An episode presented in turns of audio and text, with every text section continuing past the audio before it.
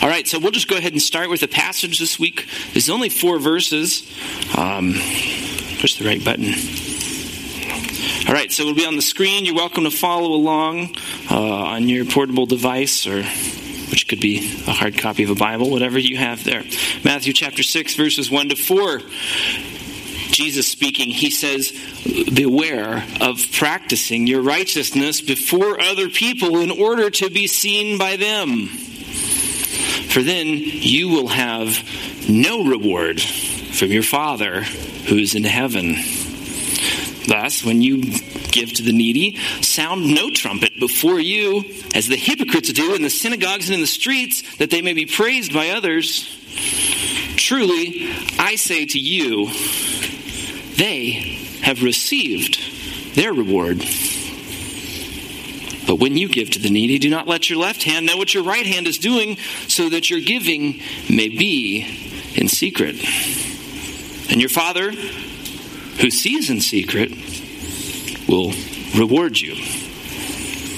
All right, so that's our passage this morning. So, what's going on here? What is, and you go, wow, I think the message here is that God wants us to make righteous choices in private, not as a way to get praise from others.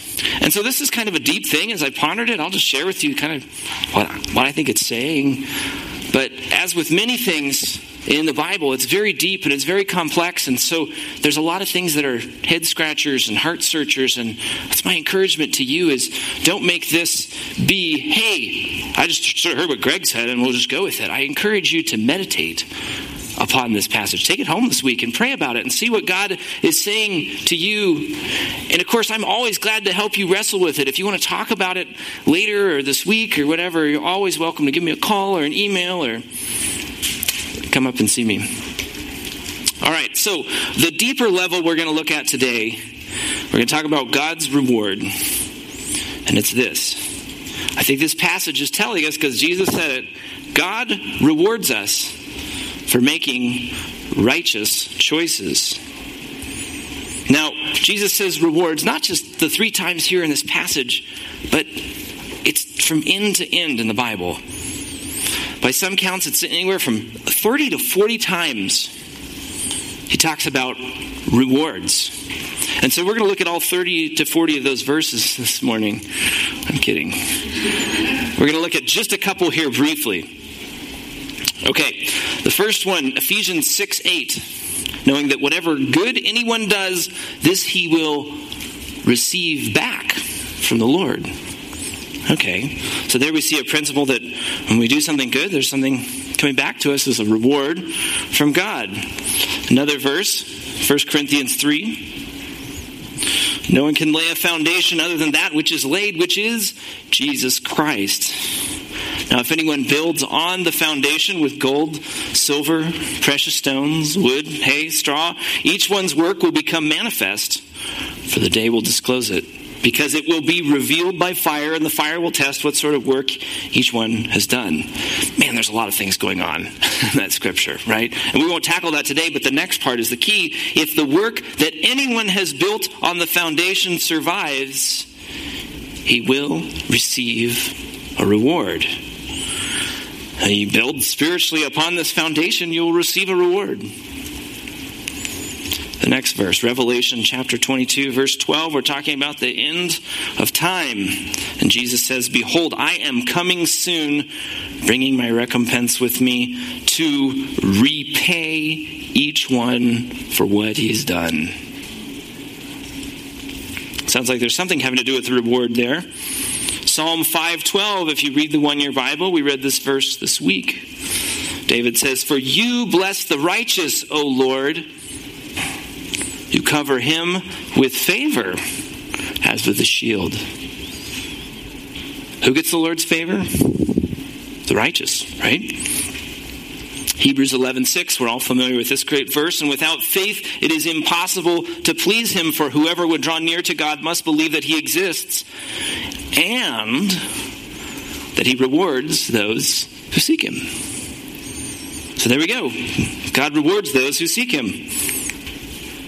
2 John 1 8, this is the last one. Watch yourselves so that you may not lose what we have worked for, but may win a full reward. Clearly something is going on here, and that something that's going on is that God rewards us for making righteous choices. But what does that mean? What does that mean? Well, let's step back and define the terms. What is a reward? What is a reward? Well, I was like, well, I don't know. How would I define it? So I went to the source of all knowledge and information, the internet. And the internet told me this it says a reward is a thing given in recognition of one's service, effort, or achievement. A thing given in recognition of one's service, effort, or achievement. So clearly, from this passage in Matthew, God says, I will recognize your service, your effort, your achievement in the spiritual realm. Somehow.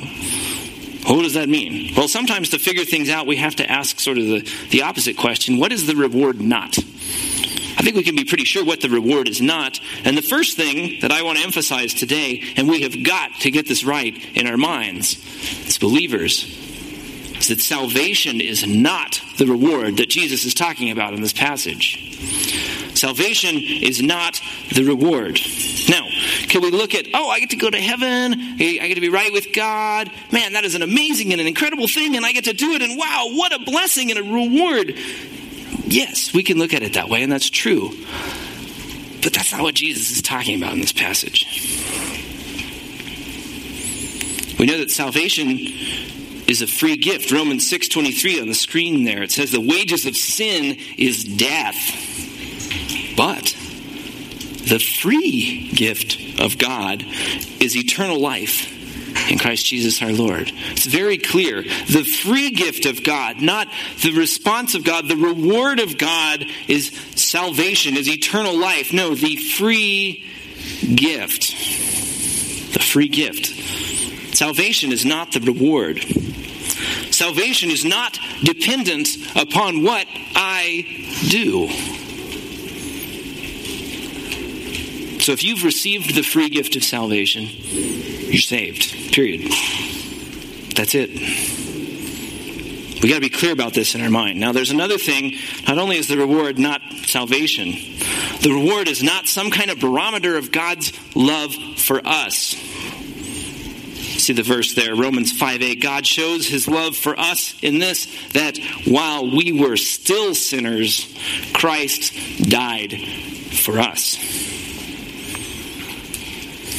So, as I think about this, I think about family. I think about being a family, and I think about kids. And I know a number of you here today have your own children. And when you think about your kids, that's probably, even though we're, in, we're human and we're, we're broken and we're imperfect, it's probably the closest thing we can get to in terms of unconditional love.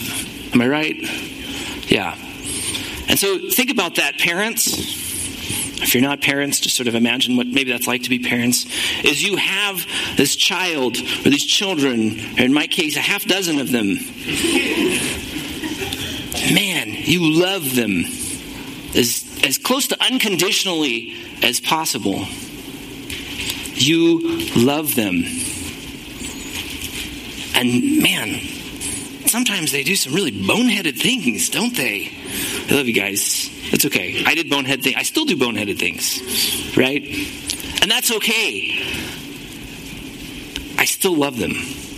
My love for my kids is not dependent upon what they do. And if you're a parent, your love for your kids is probably not dependent upon what they do. And so the reward that we're talking about here is not some barometer. And the reason, another reason it's not a barometer is because we understand that God loves us where? At the max, at the maximum level. It's already at the max. It doesn't rise and fall according to what we do, it's at the max. How do we know it's at the max? While we were still sinners, Christ died for us. Who is Christ? His son, not just his son, his only son. We said this before, and I'll say it again you guys, I love you guys. You guys are, you know, good people. We're all sinners, right? But you're good people. I might die for you. I'm not giving up one of my sons for you.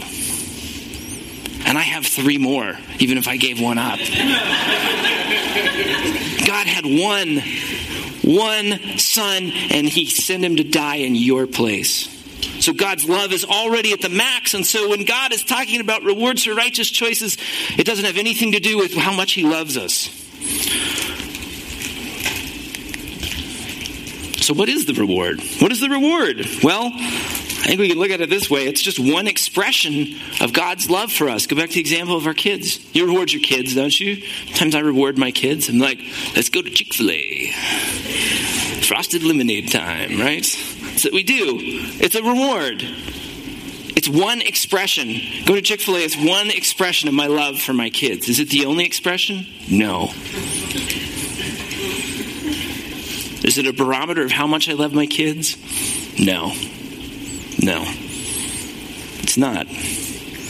And so the reward is also a supernatural outcome for faith choices. And what are those faith choices? We go, man, there's faith choices. We got to sort of figure those out. Well, a lot of times they're what, not what the world tells us to do. 1 Corinthians 3.19, the wisdom of the world is folly with God. So if I'm not going to get the answer of what righteous choices are from the world, where am I going to get the answer from what I should do to do make righteous choices in my life? Well, we've got God's word. God hasn't left us alone. He's given us His Word, and we need to read the Word and understand what it is. Furthermore, He's given us the Holy Spirit. He's given us the opportunity to pray and be in communication. We have to be in communication with the Creator of the universe. And He's also given us a, a family, a church, fellow believers that we can interact with and say, Am I making righteous choices or not here? God hasn't left us alone to figure it out. And so, if we understand that God rewards us for making righteous choices, what, what, what does that reward? What, what does it really look like? Well, God is a big God, and He's amazing. He's all powerful. He's all knowing. And so, His reward, I, I really think, can take on various forms. And so, I tried to quantify that. I'm not sure that I can, but we'll give it a shot here. One form His reward takes is a physical good. Galatians 6 9, let us not become weary in doing good, for at the proper time we will reap a harvest if we do not give up. So you could see there's this principle of you reap what you sow. There's a physical good that comes from doing physical good things, right? So, like an example, say if you're like me and you've got a park in your neighborhood and maybe it's got a bunch of trash, a bunch of litter, and you're like, wow, it's kind of gross and I want my kids playing there. I really don't want to go hang out there. And so, what do you do? You're a good person, you're going to do a righteous thing, you're going to go down there, you're going to pick up the litter. And so, what's the reward? A clean park. Right? Or you go, man, I got this body, I got to take care of it. I'm going to eat nutritionally. I'm going to, I'm going to do right by my body. I'm going to exercise. I'm going to get enough sleep. I'm going to take care of myself. Well, chances are pretty good. The payoff from that is going to be you're going to be healthy, right? You know, we can even uh, put this into practice somewhat, you know, with church and with serving, right? So I just, I love the coffee. I love coming in this morning and getting my cup of coffee. It's the best coffee. Thanks, Ned and Anna and Charlotte was making coffee this morning too. Appreciate you guys doing it, right? But you guys and all the others who are on the cafe team, you get sort of a physical reward from doing that, don't you? You show up, you come in here early at 8 o'clock and you're shopping, you're getting the food, you put it together. But at the end of the day, you get really good coffee. So you got some physical reward that comes from a righteous choice, and we thank you for serving there. There's also a spiritual good that comes from God's reward. James 4 8, it says, Come near to God, and he will come near to you. And so, one of those rewards for righteous choices are we get to have a closer relationship with God. Right? So the verse says, Hey, I can do righteous things to get near to God, and God's going to come near to me. What a reward. What about that second verse, Psalm 37 30? The mouth of the righteous utters wisdom, and his tongue speaks justice. Do you notice it doesn't say the mouth of the PhD speaks wisdom? No, it's the mouth of the righteous. We make righteous choices, we get wisdom. Wow, what a spiritual reward that is. Another form of the reward is an eternal reward. I've already said, hey, you get the free gift of salvation, you get to go into eternity, that's great. But check this out. We read this several weeks ago in Matthew 5. Jesus said, Blessed are you when others revile you and persecute you and utter all kinds of evil against you falsely on my account. Rejoice and be glad. Why? for your reward is great. Where? In heaven. Your reward is great in heaven. And so, somehow, some way, in God's economy, there is reward in heaven. And we're not going to dive into what that looks like today. But I think what God is saying is there will be extra special good for you in heaven when you make righteous choices here.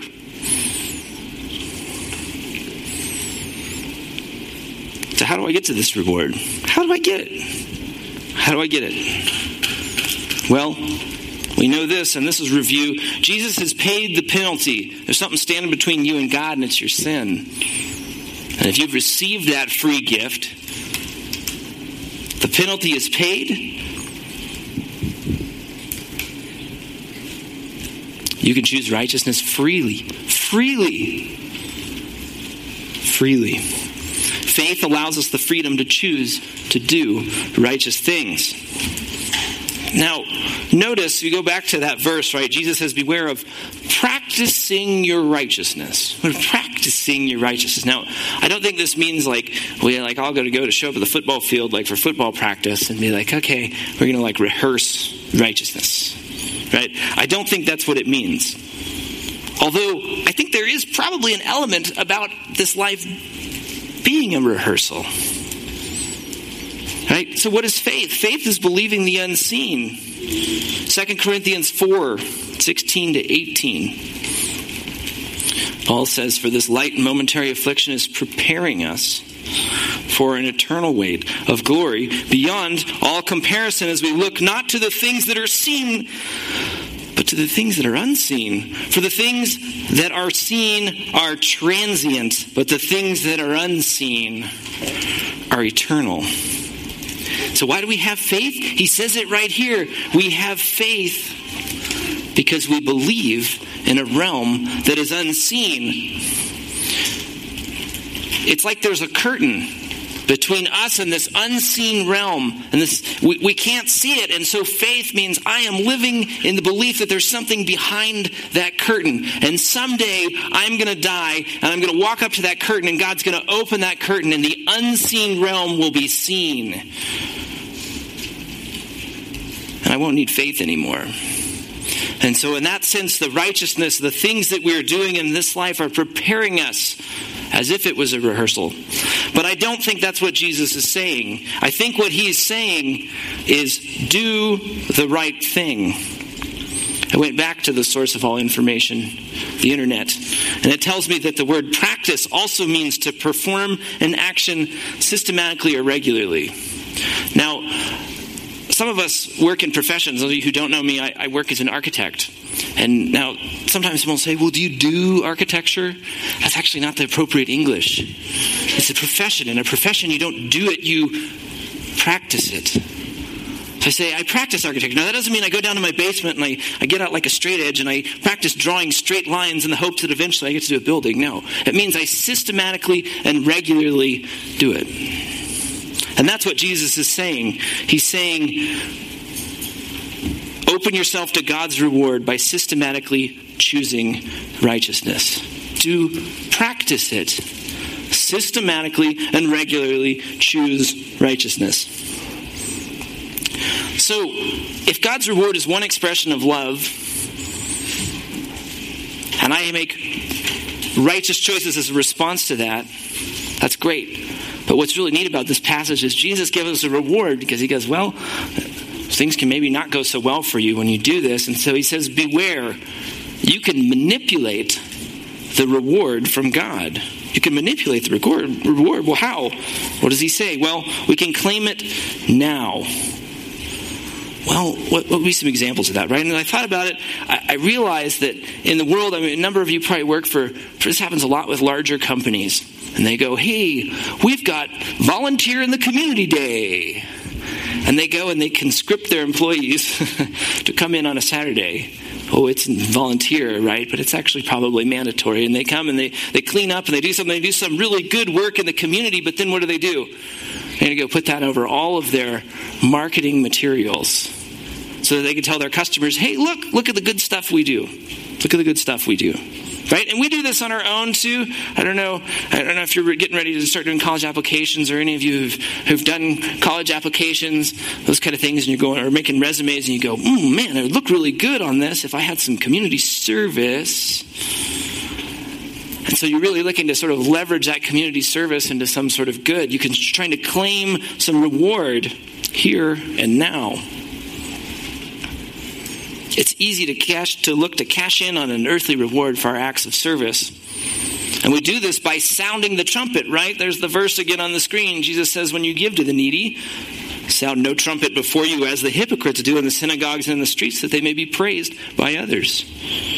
I say to you, they have received their reward. And so I got to ask myself when I'm making righteous choices and doing righteous things, I got to say, am I just marketing? Am I marketing? Am I just marketing myself? Am I looking for reward on this side of heaven? Am I looking for a tangible reward now or not? I could think of a lot of applications of this. One of the ones that kind of came to my mind that I thought I'd share today is the idea of giving money. Giving money sacrificially. A number of you, as Brad announced, and thank you for, and we thank you again that you give sacrificially here. And there's other places to give. There's other great organizations out there you can give money to. But in the United States, what happens when we give money to charitable organizations?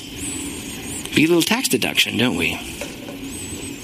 And so I think a good heart check for any one of us, for me, for you, is if you're giving money, are you giving that so you get that tax deduction? If you're doing that, you're trying to claim that reward. I'm trying to claim that reward if that's what I'm doing. And so you have to ask if I didn't get that tax deduction, would I give that money? There's a heart check there. And there's many more applications and examples of that I won't go into today. But when we think about this, what does Jesus call this? He calls this kind of righteousness hypocrisy, right? He says, Sound no trumpet before you as the hypocrites do. Oh, hypocrites are one who sound the trumpet and try to draw attention or make claim to that reward now and remember, a few weeks ago, we talked about how Jesus calls out hypocrisy, and he says, Hypocrisy, one form of hypocrisy is when we say, Hey, here's, here's sin, and I'm going to draw a circle around this sin, and there's some other stuff that's actually sin, but I'm going to pretend like that's not sin. I'm going to say, Yeah, you sinners over there, and I'm over here, when reality, the circle goes all the way around us, and we're all sinners. That's one form of hypocrisy, and here's another form of hypocrisy. We choose righteousness as a means of self promotion in the eyes of others. So, don't do good as a means of promoting yourself. And that brings us right back to the beginning, and Jesus is saying, make righteous choices as a form of private worship of God. Now, you see this picture on the screen a little boy with a lawnmower. That doesn't look safe, does it? Like that's like all the moms in here, like ready to to run and grab that little boy, right? So I put this up here because I think there's a good illustration. It's come to my mind, right? I, I don't know. Some of you really like to work in your yard. I really don't. And if you see my yard, you'll understand why I don't really like to work in it because it's a pain. It's hot. I, I just don't like it. But the lawn has got to be mowed, right? If I don't mow the lawn, the weeds grow, the grass grows, the snakes come in. You know, it's just not, it's a mess. The neighbors look at me funny. There's all these kind of reasons why I mow the lawn. It's got to get mowed, right? But my kids are smart. And you could imagine any of my kids, one of them coming to me and saying, Hey, Dad, I know you don't like mowing the lawn. I know it needs to be mowed. Uh, how about you give me a dollar and I'll mow the lawn? And I go, I might say. I might just tell them to do it, right? Can say my kids. But let's just say I go, okay, that sounds like a fair deal. You mow the lawn, and I'll give you a dollar. So they go out and they mow the lawn, they come in, and they say it's done. I go, great, here's your dollar. We move on. But there's another scenario. So in the second scenario, the kid says, man, I'm not supposed to mow the lawn, but I know dad doesn't love to mow the lawn, but it really needs to be mowed. So the kid goes over and opens the garage and takes out the lawnmower and goes out and mows the lawn and takes the grass and bags it up and throws it in the trash and puts the lawnmower away and shuts the door and comes inside and goes about their business. and doesn't tell anybody, hey, look, I mowed the lawn, or hey, dad, I mowed the lawn, and just goes and does it. Well, ultimately, I'm going to notice they mowed the lawn. And why did my kid mow the lawn in that scenario? Because they love me. Theoretically. but it's like that with God. See, in that first scenario, nothing bad or wrong happened, did it? Nothing bad or wrong happened. The grass needed to be mowed. Someone said, Let me mow it and give me a reward for it. And I said, Okay. And we gave it and they moved on right? There's nothing wrong with that sort of volunteerism of, hey, we're going to we're to go out, and we're going to do this stuff so that people will see that we've done this stuff, and then we'll get whatever sort of marketing leverage out of it. there's not necessarily anything wrong with that. Good is accomplished, but it's not worship, right? Because when we go to these two scenarios, the first scenario was transactional. I do this, and you give me that. Okay. The second one was relational. And that's what God's after with righteous choices. He's after a relationship with us. He's after a relationship. And that's where we want to be as believers. That's what Jesus is calling us to in this passage is to be relational. To worship God, to have righteousness be an opportunity to say, Man, God, I just love you. You love me at the maximum level, and so my pitiful little human, sinful, tainted response to you is to just worship you as I can. And so I think when we look at the passage, I think Jesus is really telling us that when we make righteous choices out of a loving response to his maximum love, remember, he loves us at that maximum level, and when we take those choices and we detach them from the transactional give and take that the world has with things, then we can expect that God's going to reward us some way. And maybe it's going to be physical, or maybe it's going to be spiritual, or maybe it's going to be eternal. It's not going to be till we pass through that curtain and walk into the unseen realm. But we go, man, God, you, you'll reward me, and that's great, but I'm doing it because I love you. So, as I close here today, I want us to maybe think through some things, think through your choices. And the first question I'd ask you is Are you choosing righteousness at all? Some of you today are maybe sitting here going, Yeah, that sounds great about making righteous choices, but I'm not really making righteous choices. And to that, I'd say, have you forgotten that you have a freedom in Christ? You are free in Christ to choose righteousness. And the second question I'd ask you is which of those children are you? Are you the child who's mowing God's lawn for the dollar? Or are you mowing God's lawn because you love Him? Pray.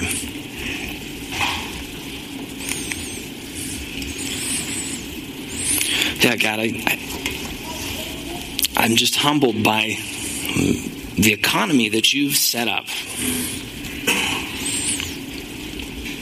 I'm Just humbled by the fact that man, so many in the world, and Lord, maybe there's even some people here today who we ask that question. We say, you know, if you stand before God when you die, and He says, "Why should I let you into heaven?" You say, "Man, because I'm a good person. Because I've done some good stuff. I've gotten, done some good deeds."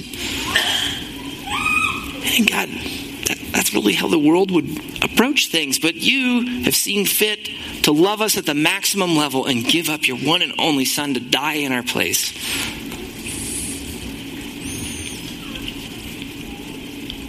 God, let us, let us grasp that reality. And God, by your Spirit, we trust that we can then respond and say, God, we're going to make righteous choices. And God, wow, we're going to make righteous choices, and those choices are going to be just because we love you. They're not going to be, we're not going to be doing those things so that we can get the praise of men or obtain favor or gifts here in this life. We're doing it just because we love you. And man, God, how awesome that your son Jesus says right here, you do that and you're even still going to get a reward. Wow. What love for us that you have, God, that you would follow on our response to your maximum love with more love. God, help us to claim that, to walk in that, we want to claim your reward in your timing, whether it's here physically or spiritually, or when we step through those curtains into eternity. God, thank you for loving us. Thank you for your son, Jesus. In his name we pray. Amen.